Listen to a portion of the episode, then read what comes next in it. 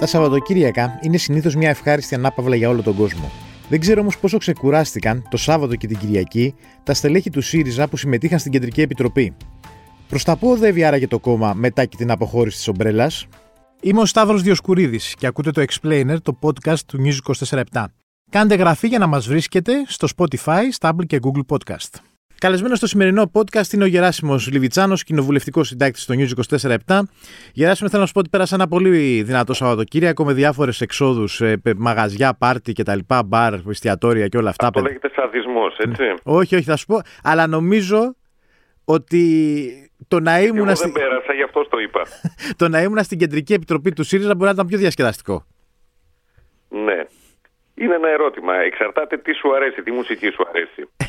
Το, όλες τις μουσικές ακούμε πια. Ναι, όλες οι μουσικές ακούστηκαν και στο ΣΥΡΙΖΑ. Τώρα δεν ξέρω, επειδή είχε και σκληρή πόρτα και βγήκαν κάποιοι απ' έξω. Ναι, κάποιοι δεν μπήκαν στο πάρτι. αυτή η αντιστοίχηση; Εντάξει, πέρα από, την, ε, πέρα από το αστείο του θέματος, ε, νομίζω ότι ήταν από τις, ε, από τις πιο συγκλονιστικές συνεδριάσεις που έχουν γίνει ποτέ στο κόμμα. Κάποιοι τη χαρακτήρισαν και ιστορικού χαρακτήρα συνεδρίαση και σε ένα βαθμό αυτός ο χαρακτηρισμός έχει λογική υπό την έννοια ότι φαίνεται να συμπίπτει με το κλείσιμο ενός πολύ μεγάλου κύκλου ε, του ΣΥΡΙΖΑ όπως τον γνωρίσαμε τουλάχιστον ε, από την περίοδο που τον ε, ανέλαβε ο Αλέξης Τσίπρας και μετά γιατί το εγχείρημα της ανανεωτικής αριστεράς πηγαίνει πολύ πίσω σε βάθος χρόνου. Υπ' αυτή την έννοια λοιπόν είχε τέτοια χαρακτηριστικά. Επίσης νομίζω ότι είχε και μία χρησιμότητα για τον ε, πολίτη, τον πολίτη εννοώ αυτόν που δεν ε, ξέρει τα εσωτερικά του ΣΥΡΙΖΑ και που η σχέση του με την πολιτική είναι πιο ε, χαλαρή. Γιατί είχε την ευκαιρία να δει τα πραγματικά χαρακτηριστικά ή μάλλον πιο ολοκληρωμένα τα χαρακτηριστικά της νέας ηγεσίας του κόμματος αυτής που προσωποποιείται στο, στον πρόεδρό του, στον Στέφανο Κασελάκη. Νομίζω ότι μπόρεσε να βγάλει σημαντικά συμπεράσματα από αυτά που έγιναν αυτό το διήμερο τόσο για τον πολιτικό λόγο του νέου Προέδρου όσο και τα, τα βαθιά πολιτικά χαρακτηριστικά του. Εντάξει, παρά πάντως την ένταση, όλα, όλα αυτά που ακούστηκαν, τις αποχωρήσεις, τα κείμενα, τις, ε, τις ομιλίες και όλα αυτά, μπορείς να πεις ας πούμε σήμερα που έχεις ξυπνήσει ότι κάπως αυτό περιμέναμε ότι θα γίνει. Κάπως προδιαγραμμένο δεν ήταν. Δηλαδή και, ε, αν, και οι δύο πλευρές, δηλαδή και η Ομπρέλα κάπως ήθελε να φύγει κάποια στιγμή ότι δεν αντέχει να κάτσει στο ΣΥΡΙΖΑ με τον Κασελάκη. Και από την άλλη και ο Κασελάκης από την πλευρά του περίμενε να φύγουν αυτοί ώστε να αισθανθεί ας πούμε, πιο απελευθερωμένος, δεν ξέρω εγώ οτιδήποτε άλλο. Από την οπτική της ομπρέλας είναι βέβαιο. Η ομπρέλα ε, ούτως ή άλλως γνώριζε ότι ε, υπάρχει τόσο μεγάλη ασυμβατότητα πολιτικών θέσεων και αντιλήψεων που δεν θα μπορούσε προοπτικά να παραμείνει στο ΣΥΡΙΖΑ. Όσον αφορά όμως την ηγεσία του ΣΥΡΙΖΑ, δεν νομίζω ότι περίμενε αυτό που τελικά εισέπραξε. Δηλαδή περίμενε να απολώσει την κατάσταση μεταξύ ε, ε, της ομάδας του Στέφανου Κασελάκη και της ε, Ομπρέλας με αποτέλεσμα να μπορέσει μετά να βγάλει ένα αφήγημα περί ξεκαθαρίσματος του κόμματος από στελέχη τα οποία το κρατούσαν καθυλωμένο. Αυτό που δεν περίμενε ήταν στην προσπάθειά, του, στην προσπάθειά της ε, αυτή και εξαιτίας του αυταρχικού και φωναπαρτικού λόγου του Στέφανου Κασελάκη να μεγαλώσει τόσο πολύ την αμφισβήτηση ε, στο εσωτερικό του κόμματος.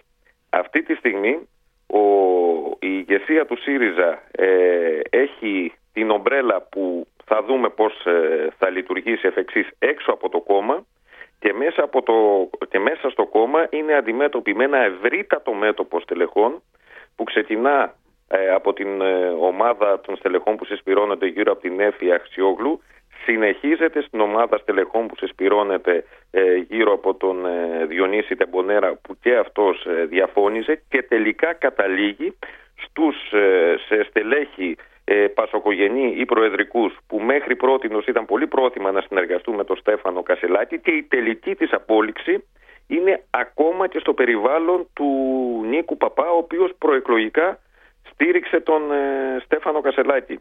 Όλοι αυτοί δεν αμφισβητούν με, οι με υπόλοιποι ποιοι είναι; τρόπο. Οι υπόλοιποι ποιοι είναι; Έχουν κι άλλους. Πώς είναι αυτοί; ναι, έχουμε. Έχουμε την ε, ομάδα που αν μπει κανείς ε, στα social media του Παύλου Πολάκη την αποθανατίζει σε πολλές φωτογραφίες που είναι μια μικρή ομάδα στελεχών, η Θεοδόρα Τζάκρη, είναι ο, ο Ναύαρχος Αποστολάκης, ε, είναι ο Πέτρος Παπάς και βέβαια ο Παύλος Πολάκης.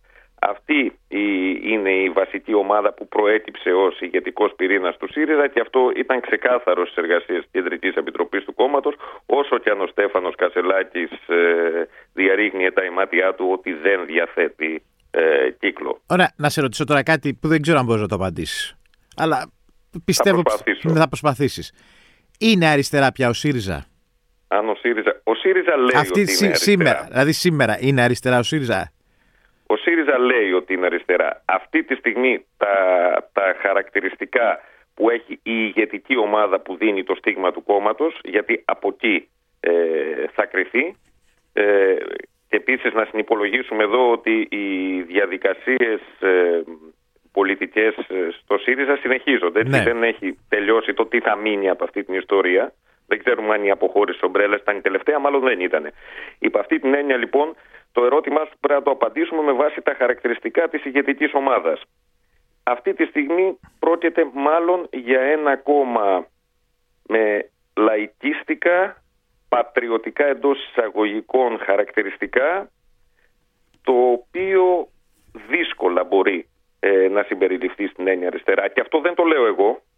Το είπε ο Γιάννης Δραγασάκης με την ε, χτεσινή του δήλωση. Γιατί όταν ένας τέλεχος το οποίο ε, βρίσκεται 30 χρόνια από το ΚΚΕ μέχρι το, τις κυβερνητικές ε, θέσεις του ΣΥΡΙΖΑ προφανώς έχει εικόνα για το τι εστί αριστερά και είπε ο ίδιος ότι είναι πολύ δύσκολο αυτό το κόμμα να θεωρείται πλέον ως ένα τμήμα της αριστεράς. Ωραία, η άλλη ερώτηση είναι, τώρα ο ΣΥΡΙΖΑ κοιτάει προς τη Νέα Δημοκρατία, κοιτάει ο αντίπαλος στη Νέα Δημοκρατία ή το Πασόκ πια; Θα Όσο... το απαντήσω πλαγίως. Ναι. Έδωσε μια συνέντευξη ο ο Δημήτρης Κουτσούμπας στα νέα και είπε ότι το ΚΚΕ σκοπεύει στην τρίτη ή στη δεύτερη θέση.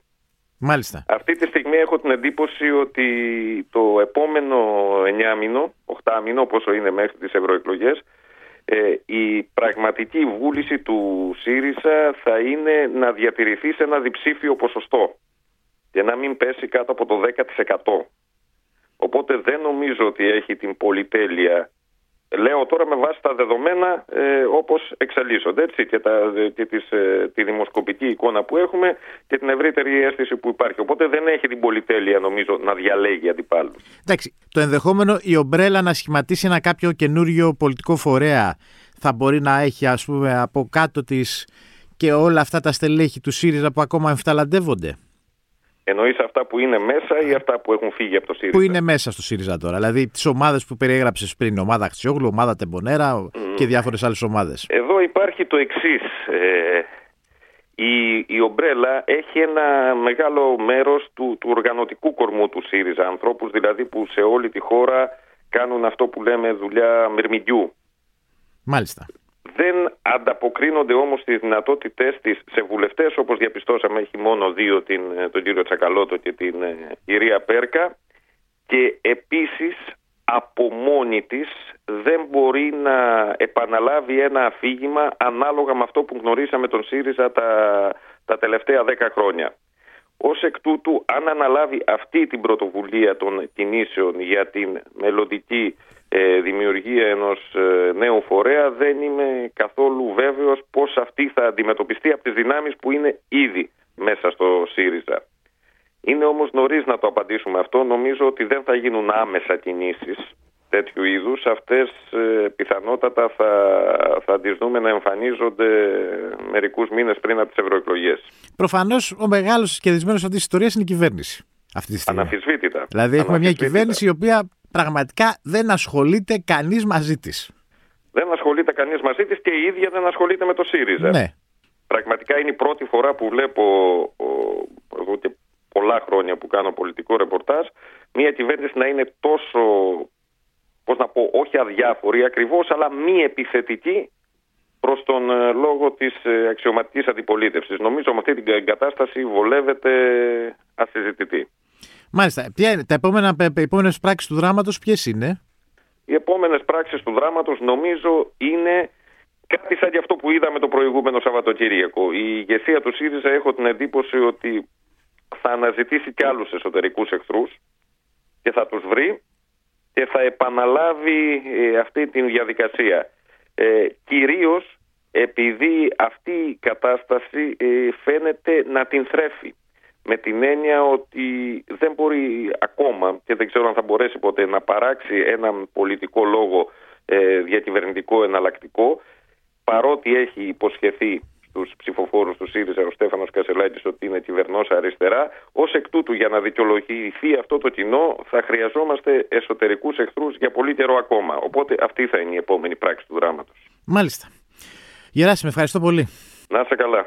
Ήταν ο Γεράσιμος Λιβιτσάνος, κοινοβουλευτικός συντάκτης του News 24 Ακούτε το Explainer, το podcast του News 24 στο Spotify, στα Apple και Google Podcast.